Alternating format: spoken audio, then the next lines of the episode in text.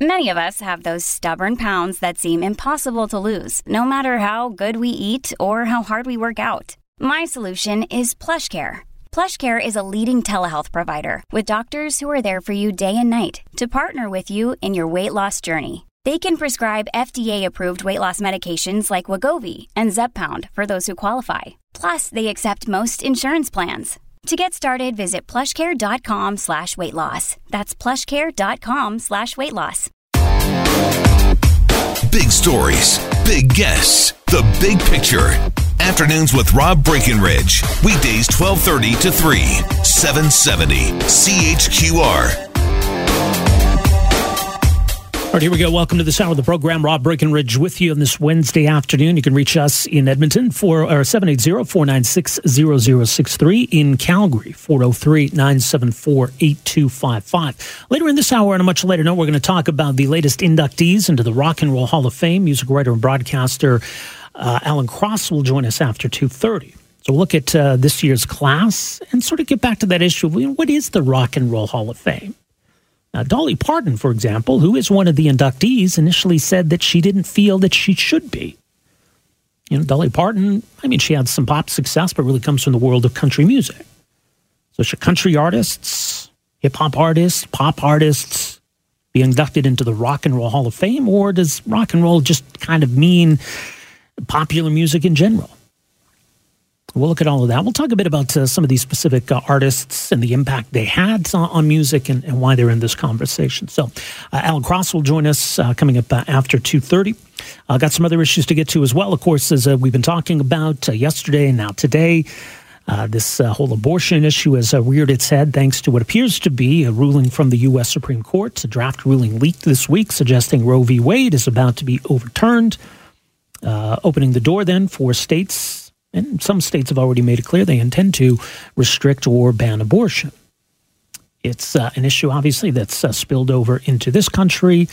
And certainly we're hearing a lot from our political leaders about the status quo here and uh, who needs to, to say what about it. So we'll get back to that issue. A few other things I want to get to as well. Uh, meanwhile, though, I want to turn to one of the issues uh, arising from the uh, recent convoy protests and blockades and the federal government's response. And a lot of this surrounded the fundraising. Uh, the convoy movement, the Freedom Convoy, used uh, some popular crowdfunding websites uh, to generate funds uh, for the protest and for the blockades and for the prolonged presence in the nation's capital. And certainly a big part of the uh, government's use of the Emergencies Act was to deal with the financial side of uh, the movement. Now, in the aftermath of all of that, uh, the federal government has uh, changed the rules around this kind of fundraising.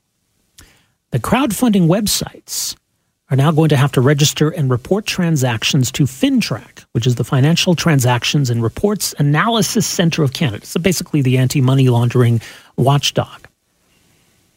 So is, is this a necessary step? Is this going to have any practical real life applications in terms of uh, how these these services operate, or in how in terms of how future protest movements might operate. So this has been the focus of uh, some of these committee hearings. We've got this parliamentary committee uh, looking into the process uh, of invoking the Emergencies Act to deal with the pro- uh, the protest, and a lot of questions around this. Someone who's been uh, following all of this very closely has written extensively about the issue. an expert in the field of financing and security, very pleased to welcome to the program here this afternoon Jessica Davis, uh, president of Insight Threat Intelligence. Jessica, thanks so much for joining us here. Welcome to the program. Thanks so much for having me on. Uh, how unique are these rules, first of all, that, that Canada has brought in? Are we, we kind of uh, forging our own path here? Yeah, I believe that Canada is the first country in the world to require this kind of reporting by crowdfunding websites. Most other countries um, will will consider their their obligations in the anti-money laundering or counter-terrorist financing space to be complete when they've got reporting requirements for banks, money service businesses, um, sometimes for payment processors, so your Stripes or PayPal. Um, so Canada is really forging ahead with this, and it is um, not actually a requirement under international norms either. We have an international norm-setting body called the Financial Action Task Force who sort of set these standards um, that international or countries are meant to adhere to, and, and this is not one of those recommendations. So we're going our own way on this, I'd say. I mean, is this an overreaction? How, how necessary is it to to make these kinds of changes, or at least you know revisit these rules around these these kinds of websites? Question because I think when we look at the regulations, there's clearly some gaps in that crowdfunding companies, crowdfunding platforms rather, weren't required to report things like suspicious transaction reports. On the other hand, a lot of the activity that they're reporting is already captured by existing regulations. So, um, you know, for example, if somebody raises $15,000 on a crowdfunding platform like GoFundMe and it gets sent to their Canadian bank account, the Canadian bank is already required to report that money to FINTRAC um, under our existing rules. I think that the new regulations will capture some additional activity. So the suspicious activities might be a little bit different reported directly from those platforms. Um, but I wouldn't say there's a huge gap. And it's also, these crowdfunding platforms are also not the kind of thing that are really used a lot for money laundering and terrorist financing. It's just not one of the main methods we currently see. So, you know, it's a bit of a, a mixed bag. Yes, there were some gaps. No, it's not a big problem, but it was clearly, the government clearly thought that it was a big issue in this case. And are we talking about certain kinds of donations or donations of a certain size? Like if I contribute twenty dollars to a fundraiser for you know family who's had a fire at their house, I mean, what, why why would FINTRAC care about that, for example? So FINTRAC won't care about the majority of those smaller transactions, the smaller donations. If you're giving a donation of ten thousand dollars or more, that will automatically get reported to FINTRAC. Um, but there's also some other provisions. So if you're um, a sanctioned individual, for instance, like a, a, Russian oligarch, that'll get reported to FINTRAC and, and, the, and the transaction will probably actually be blocked. Um, if you do something really suspicious, then that'll get reported to FINTRAC as well. It'll be interesting to see how these platforms actually define suspicion when the activity is really limited in terms of what people can do uh, in terms of financial transactions with those sites. Um, so it'll be an interesting one, and I think it's it's also quite interesting to note that this is uh, an expensive addition to our regulations. Yeah. So, you know, recent reporting suggests that FINTRAC thinks that it'll cost the platforms themselves 18 to 20 million dollars over the next 10 years in administrative and compliance costs. Oh, wow. And FINTRAC's budget also increased really significantly this year, uh, in part to compensate for some of these changes. Well, that's interesting. So, and, and that's likely a cost that's going to get passed on to those who use these services, right? Well, it's a cost that we all bear, yeah. either in terms of taxes that we pay to the government or taxes or costs from these services exactly. So, you know, ultimately this is getting more expensive for all of us. Um, you know, that's actually the nature of compliance and anti-money laundering legislation and regulations in Canada. It's sort of a collective good that we all pay for but it's also maybe not the top vulnerability or issue that I would have um, pointed to six months ago. It's interesting because, you know, as, as there's this scrutiny underway now of the use of the Emergencies Act, and, and obviously that, that those emergency powers have now ended, this is kind of unique in the sense that this was something adopted under the Emergencies Act, and now this is going to become a, a, basically a permanent fixture. Yeah, exactly. And this is something that the government did tell us was going to be permanent when the Emergencies Act was imposed. Um, so they did make it very clear that this is something that was very likely. I think that sort of that kind of language was what was put forward at the time. So to a certain extent, it kind of helped the platform. It, it encouraged the platforms to register and comply because they knew that it was coming anyways. But the thing that's quite interesting about all of this is that when we talk about the convoy itself, the vast, vast majority of that money uh, was raised legally, and none of it was terrorist financing or money laundering. So the actual problem that this is ostensibly meant to capture isn't really capturing it at all. So it's a bit of an interesting one. Now, I'll, I'll put a little caveat on that saying, you know, as soon as the uh, protest and occupation was declared illegal, I would say that um, some of the, that money could be considered proceeds of crime or financing of mischief. So there's a bit of wiggle room there, but but that was a bit late in the game. Yeah. Um, a lot of that money was raised well before then, so it really didn't come to the money laundering or terrorist financing level that is the threshold for FINTRAC receiving reports. Yeah, I don't know exactly when the GoFundMe was set up for the convoy, but it was certainly early this year, and probably some of the, the planning around all of this goes well back into 2021. So I mean, if hypothetically then this FINTRAC requirement existed, would it have had any impact at all on the organizing of the protests, the ability to use these these these sites and, and to raise this money in the first place? I'm not convinced that this regulation would have changed much. Um, the, the GoFundMe for the convoy was set up, as, as you correctly identified, in, I think it was early January. Um, again, so well before anything crossed over a threshold into illegal activity or threat-related activity, you know, at that time it all looked very above board. Um, so if this regulation were in place, the only thing that might have changed was reporting to FINTRAC of transactions of $10,000 or more or suspicious activity or transaction reports. So if we did see some um, large donations coming in, particularly from the United States, for example, then that would have been reported. Um, but I'm not really sure what that would have changed in terms of even the government's response because we actually knew a lot of this already just by looking at the GoFundMe's publicly available page.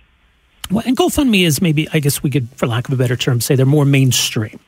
And, mm-hmm. you know, through all of this, a lot of the, the convoy fundraising shifted from GoFundMe to the website Give, Send, Go. And as you've noted in, in your writings, the Give, Send, Go has already said, look, Canadian courts don't have jurisdiction over what we do. So even though we can put this requirement into to writing into law, into our regulations, uh, you know, if we've got companies that exist outside of our borders and therefore outside of our laws, what, what say do we have? There does come a point at, at, at, which if these companies want to operate in Canada, they have to abide by our laws. Um, so Give, Send, Go might be opting out of operating in Canada by refusing to recognize Canadian jurisdiction.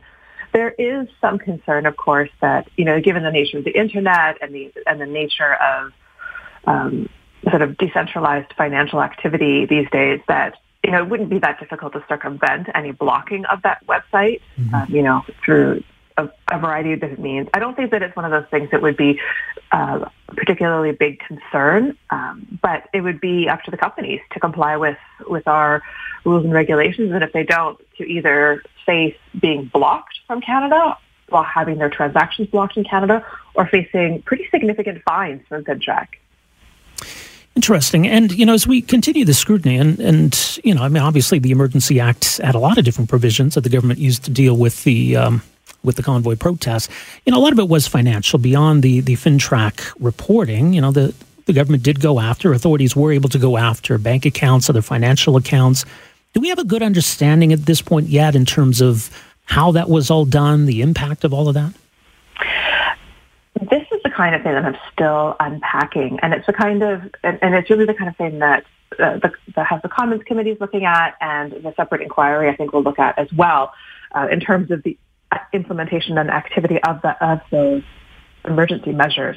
But from what we understand so far, it seems as though the RCMP provided financial institutions, so banks, credit unions, other financial entities with a list of individuals who were deemed to be sort of ringleaders of the convoy and directed those institutions to freeze those accounts, um, which to, you know, when we look at how the, the orders were actually written, they were written much broader than that. So this is a more narrow application than what we saw in writing. At, at the time, the writing was much more um, could have been donors, could have been even small amounts of money.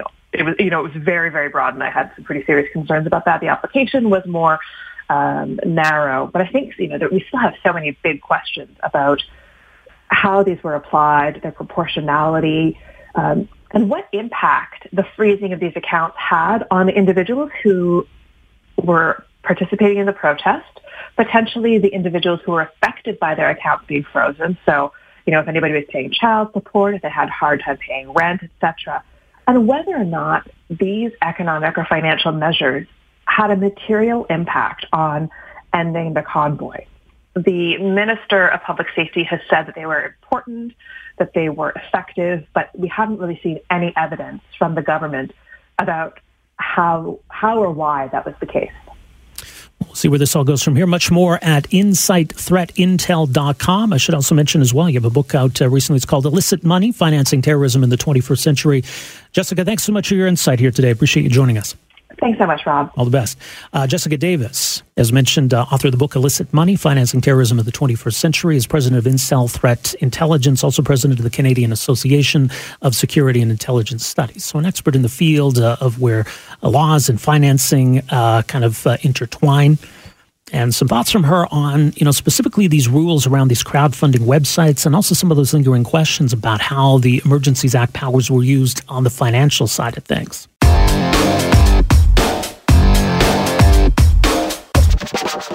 Welcome back, Rob Breckenridge with you. So, yeah, I mean, this is, is significant, certainly in American context. It appears as though the U.S. Supreme Court is poised to overturn the uh, 1973 Roe v. Wade decision, uh, a decision that uh, enshrined abortion rights.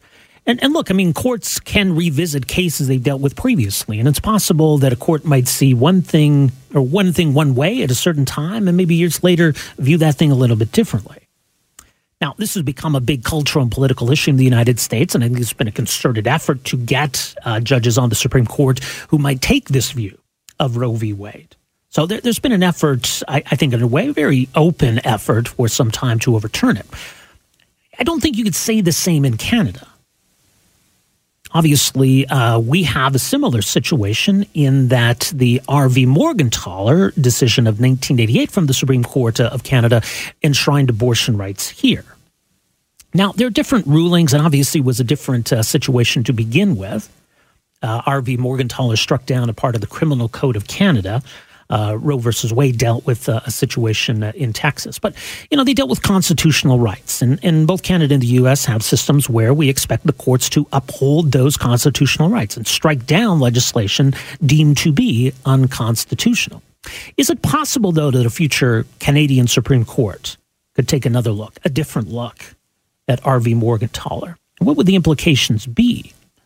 Remember, R.V. Morgentaler did not preclude Canadian governments from ever having an abortion law. There was a brief attempt afterward by the Mulroney government to bring forward a new abortion law. And eventually that, uh, I believe it uh, died in the Senate. So joining us to talk a bit about some of the parallels and whether what happened in the U.S. could at least theoretically happen in Canada. Very pleased to welcome to the program here this afternoon, Kerri Froc, Associate Professor of Law at the University of New Brunswick. Professor Froc, great to have you with us here this afternoon. Welcome to the program. Good afternoon. Uh, so let me get your thoughts first of all on you know what appears to be the, the case with uh, Roe v. Wade in the United States and, and what the implications of that might be. Sure. Uh, well, they don't have any direct implications for us in Canada, of course, um, because um, completely different uh, constitutional system. Um, we have a, a totally different um, uh, history um, the Fourteenth Amendment, which is what the the, uh, the the new decision is based on, was an 1868 document.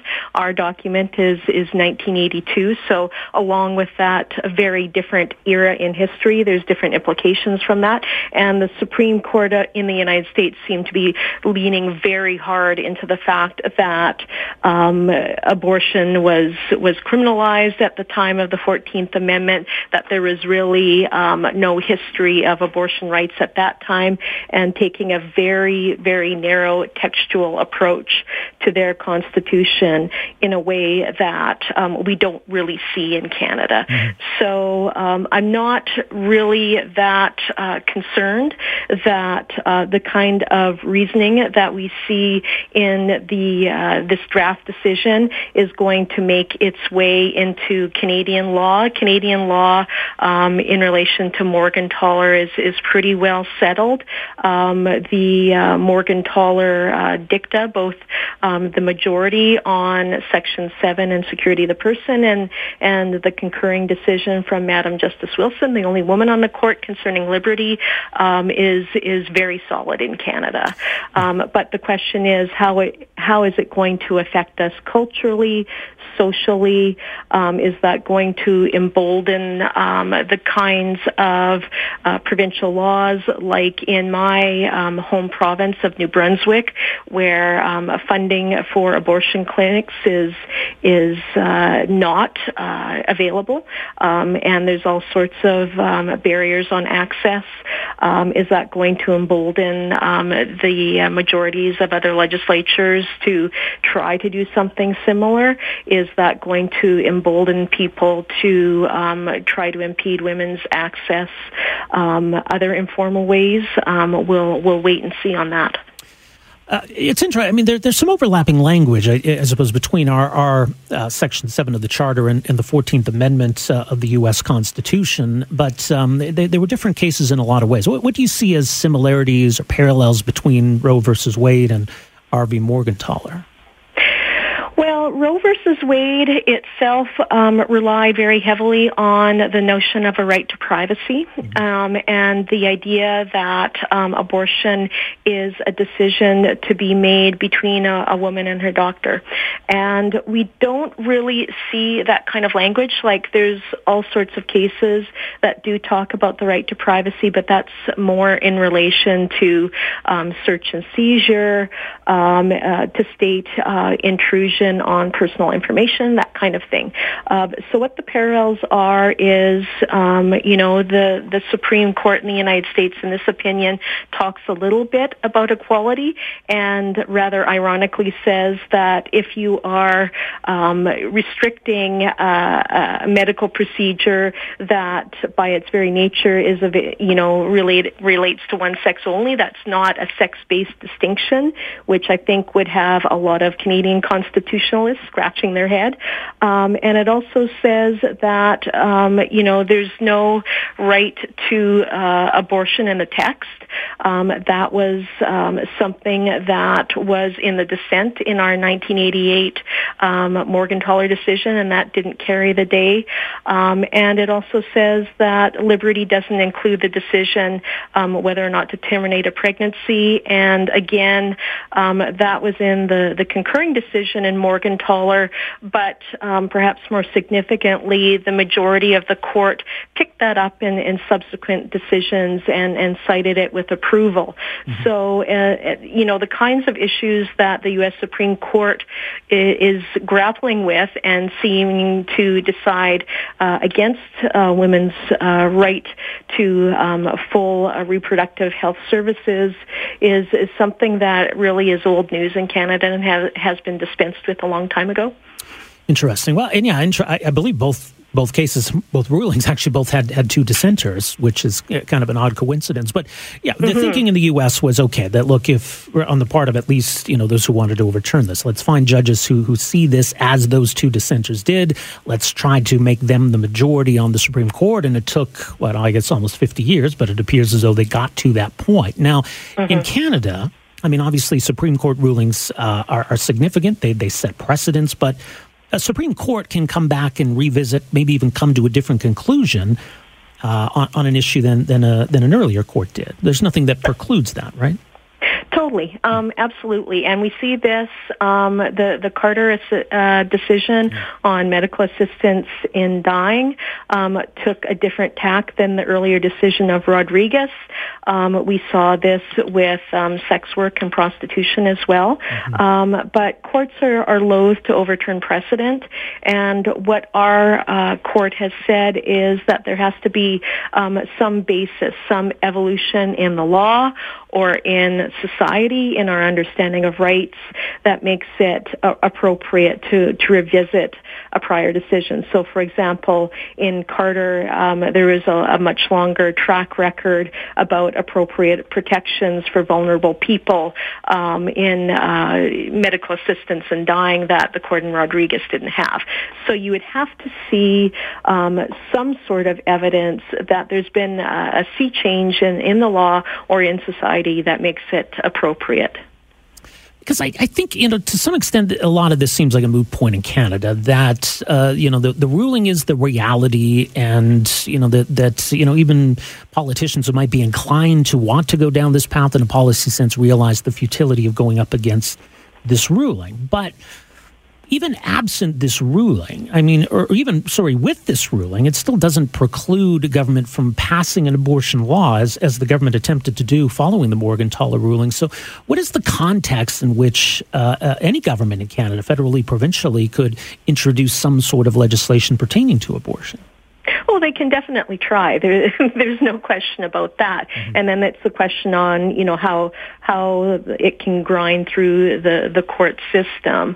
Um, and and really, uh, I I don't think there's much appetite at the federal level, although I think I counted up the, the dozens of private members' bills that have been attempted that have tried to uh, essentially bring uh, abortion restrictions back. And there's, you know, quite a few every year. So um, politicians that um, are um, uh, hostile to women's uh, reproductive rights are constantly testing the waters and, and, and putting up these test balloons, but none obviously have, have passed. I think the, the more um, significant issue is in the provincial context and um, the provision of health services and using the funding power and the control over medical services to impose barriers and, and to um, narrow um, the access quite a bit. And um, there hasn't been any definitive rulings on that, but for uh, another Morgentaler decision after the one that we've been talking about, um, Nova Scotia tried to impose um, some rules um, about um, saying when uh, doctors were committing professional misconduct by uh, performing abortions, by restricting funding, and those were struck down by our Supreme Court on the basis that they violated the division of powers. So there's considerable restrictions both at the uh, the federal and, and provincial level. Um, the reason why in New Brunswick um, we still have these uh, remnants of an earlier time is um, you know simply um, women seeking reproductive health services. Um, they don't have the, the kind of money or potentially the, the desire to be the public face of this issue and, and to go through this costly court process to, to strike down this law. So that's why the Canadian Civil Liberties Association is is doing that for us in, in New Brunswick here. So it's more of a you know very practical issues um, that um, are at the fore of abortion access in, in Canada right now. Very interesting. Well, we'll leave it there. Professor Froc, appreciate the insight on all of this, and uh, thank you so much making some time for us here today. Well, thanks for having me. All the best. Uh, there you go. That's uh, Professor Kerri Froc, uh, professor of law at the University of New Brunswick. So, kind of an overview of you know where, where some similarities lie between these two rulings in both countries and, and our, our systems of, of law and, and constitutional law, but where there's some big differences as well.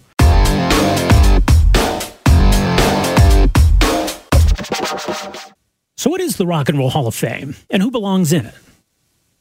You know, it's an interesting question. I, I, rock and roll can mean different things. I, I, think rock is a specific kind of genre within music, but rock and roll also, and maybe it goes back even to you know sort of the birth of pop music in the fifties. Rock and roll is kind of synonymous with pop music or popular music, but it's still something that people disagree on.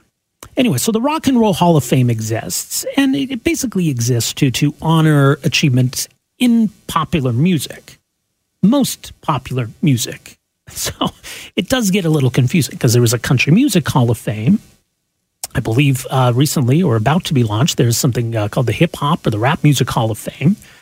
But really, the Rock and Roll Hall of Fame is, is kind of seen as it, the biggest names ever in music. That's who belongs there.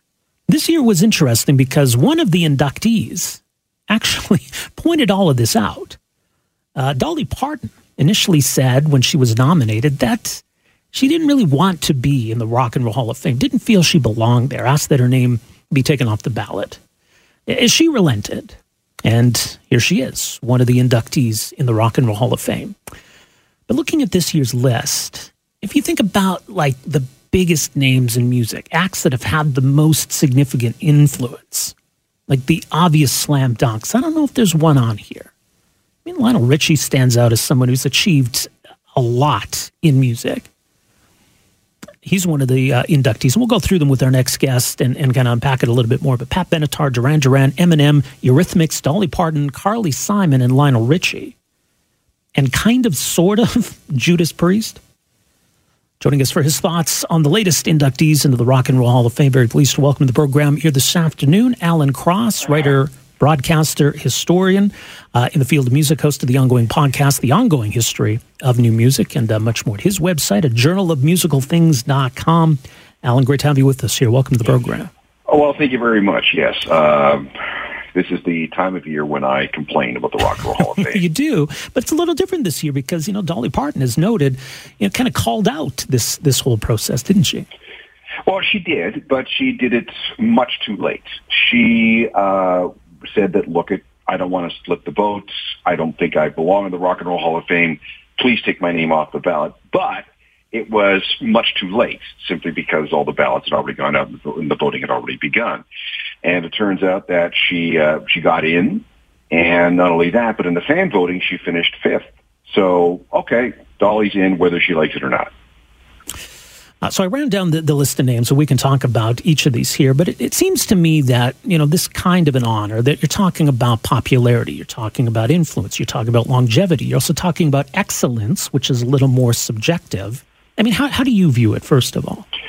Well, uh, one of the things I'm going to talk about the big problem I have with the Rock and Roll Hall of Fame, and that's that the the board of directors and the people that vote have this thing about expanding the definition of what rock is, yeah. and they go through all kinds of philosophical contortions to to make this happen. They say that look, rock music was uh, the birth uh, was birthed because of a bunch of different genres coming together: uh, country music, western music, hillbilly music, R and B, jazz, and so on. Therefore, because it is the amalgamation of all these different genres, we have to acknowledge the people who made all this happen so that rock and roll could be born in the first place. Okay, I get that. So you want to look back into the 30s and the 40s and in the early 50s and talk about the pioneers who helped bring all this music together. But then as we've gone through the last couple of decades, it gets a bit weird. For example, uh, there is nothing that says rock to me more than Whitney Houston. Yet she's in the Rock and Roll Hall of Fame. If you were a rock fan, Whitney Houston was one of the people that you absolutely detested. She was was the antithesis of, of rock and roll. Yeah. This year we have Lionel Richie. Uh, seriously, uh, Lionel Richie belongs in the Rock and Roll Hall of Fame.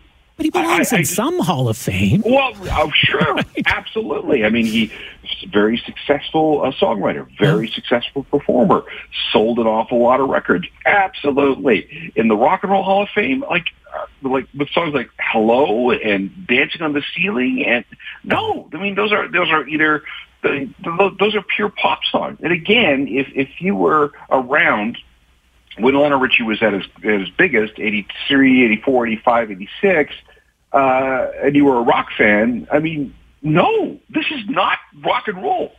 Yet there he is in, in, in the Rock Hall. I mean, could they? I mean, if they changed the name, like if this was the you know the Popular Music Hall of Fame, would it be a different conversation?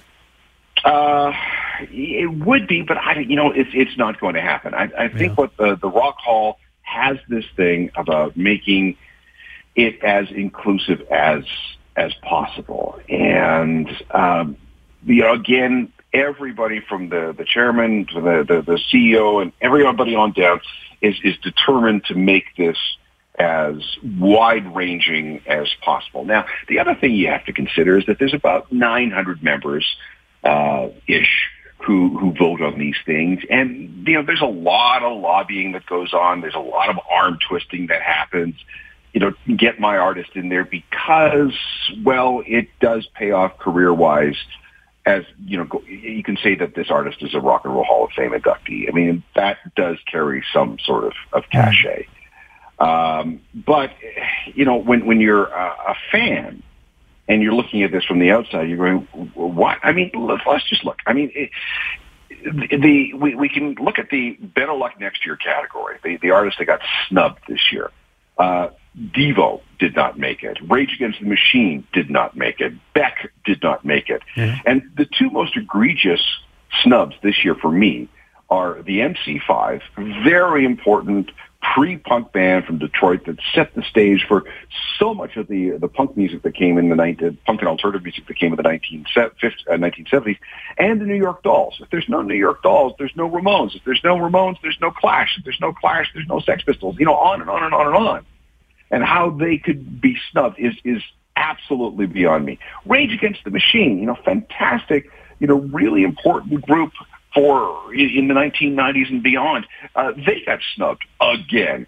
So I, I, I, I don't understand the motive, the you know where these people are coming from. Um, they'll put Carly Simon in, they'll put Dolly Parton in, they'll put Lionel Richie in, but but they won't put in these genuine rock and roll acts that had a tremendous amount of influence on music going forward. Um, it, it, it just you know, and then they invent something, this musical excellence award. I, I don't understand what the difference is between being a uh, being inducted in the performer category and then getting this sort of consolation prize. And that was Judas uh, Priest this year. Well, yeah. yeah. I mean Judas Priest has been has been on the ballot before many times, and you know a lot of rock fans say you know Priest should be in, Priest should be in. Priest. Oh, fine, they put Priest in, but they put it with a. It seems like a little asterisk. Yeah. Yes, they're in the Rock and Roll Hall of Fame, but they're not as a performer. They're there in the Musical Excellence Award. What the heck does that mean? So I, I can't. This just and and I think you know, so I, I get really exercised about mm-hmm. this. Um, the, the, the, we need to separate the museum from the Rock and Roll Hall of Fame. The museum is fantastic. I mean, if you want to see artifacts from the history of rock music, oh my God, this is fantastic. Uh, but the Hall of Fame, you know, a, again, it gets tremendously, it's been tremendously watered down. And I, I, it, it, you know, would, would Dolly Parton end up being incorporated into the Hip Hop Hall of Fame? No. Would would Eminem, another inductee this year, yeah. be inducted into the Country Music Hall of Fame? No. So it's it's this this expanding definition of what we, the public, are supposed to consider rock and roll. It's a bit of social engineering here that just drives me nuts. Yeah, it is. It is weird, especially when you look at this year's nominees. So the, the ones that at least make sense to you, or maybe it's only one. So Pat Benatar seems yeah. like an obvious fit here. Then. Yeah, I mean, she was. You, you got to go back to the early 1980s, and you remember that that hard rocking women almost didn't exist. We had Hearts, we had the Runaways, then Joan Jett came out of the Runaways, and a, and a few others. But there was a it was a desert when it came to hard rocking women in the early 1980s. Pat Benatar, absolutely, along with her partner and husband Neil Giraldo, absolutely, she should be there. Uh, Duran Duran, you know what? I'll even go with them because um, they were at one time, you know, the Fab Five. They were the biggest band in the world, and they were, you know, a very, very, very important part of that new wave early alternative thing. Yeah. Um, Eminem, another first-time nominee. You know, they'll say that he's not a rock artist, but uh, okay.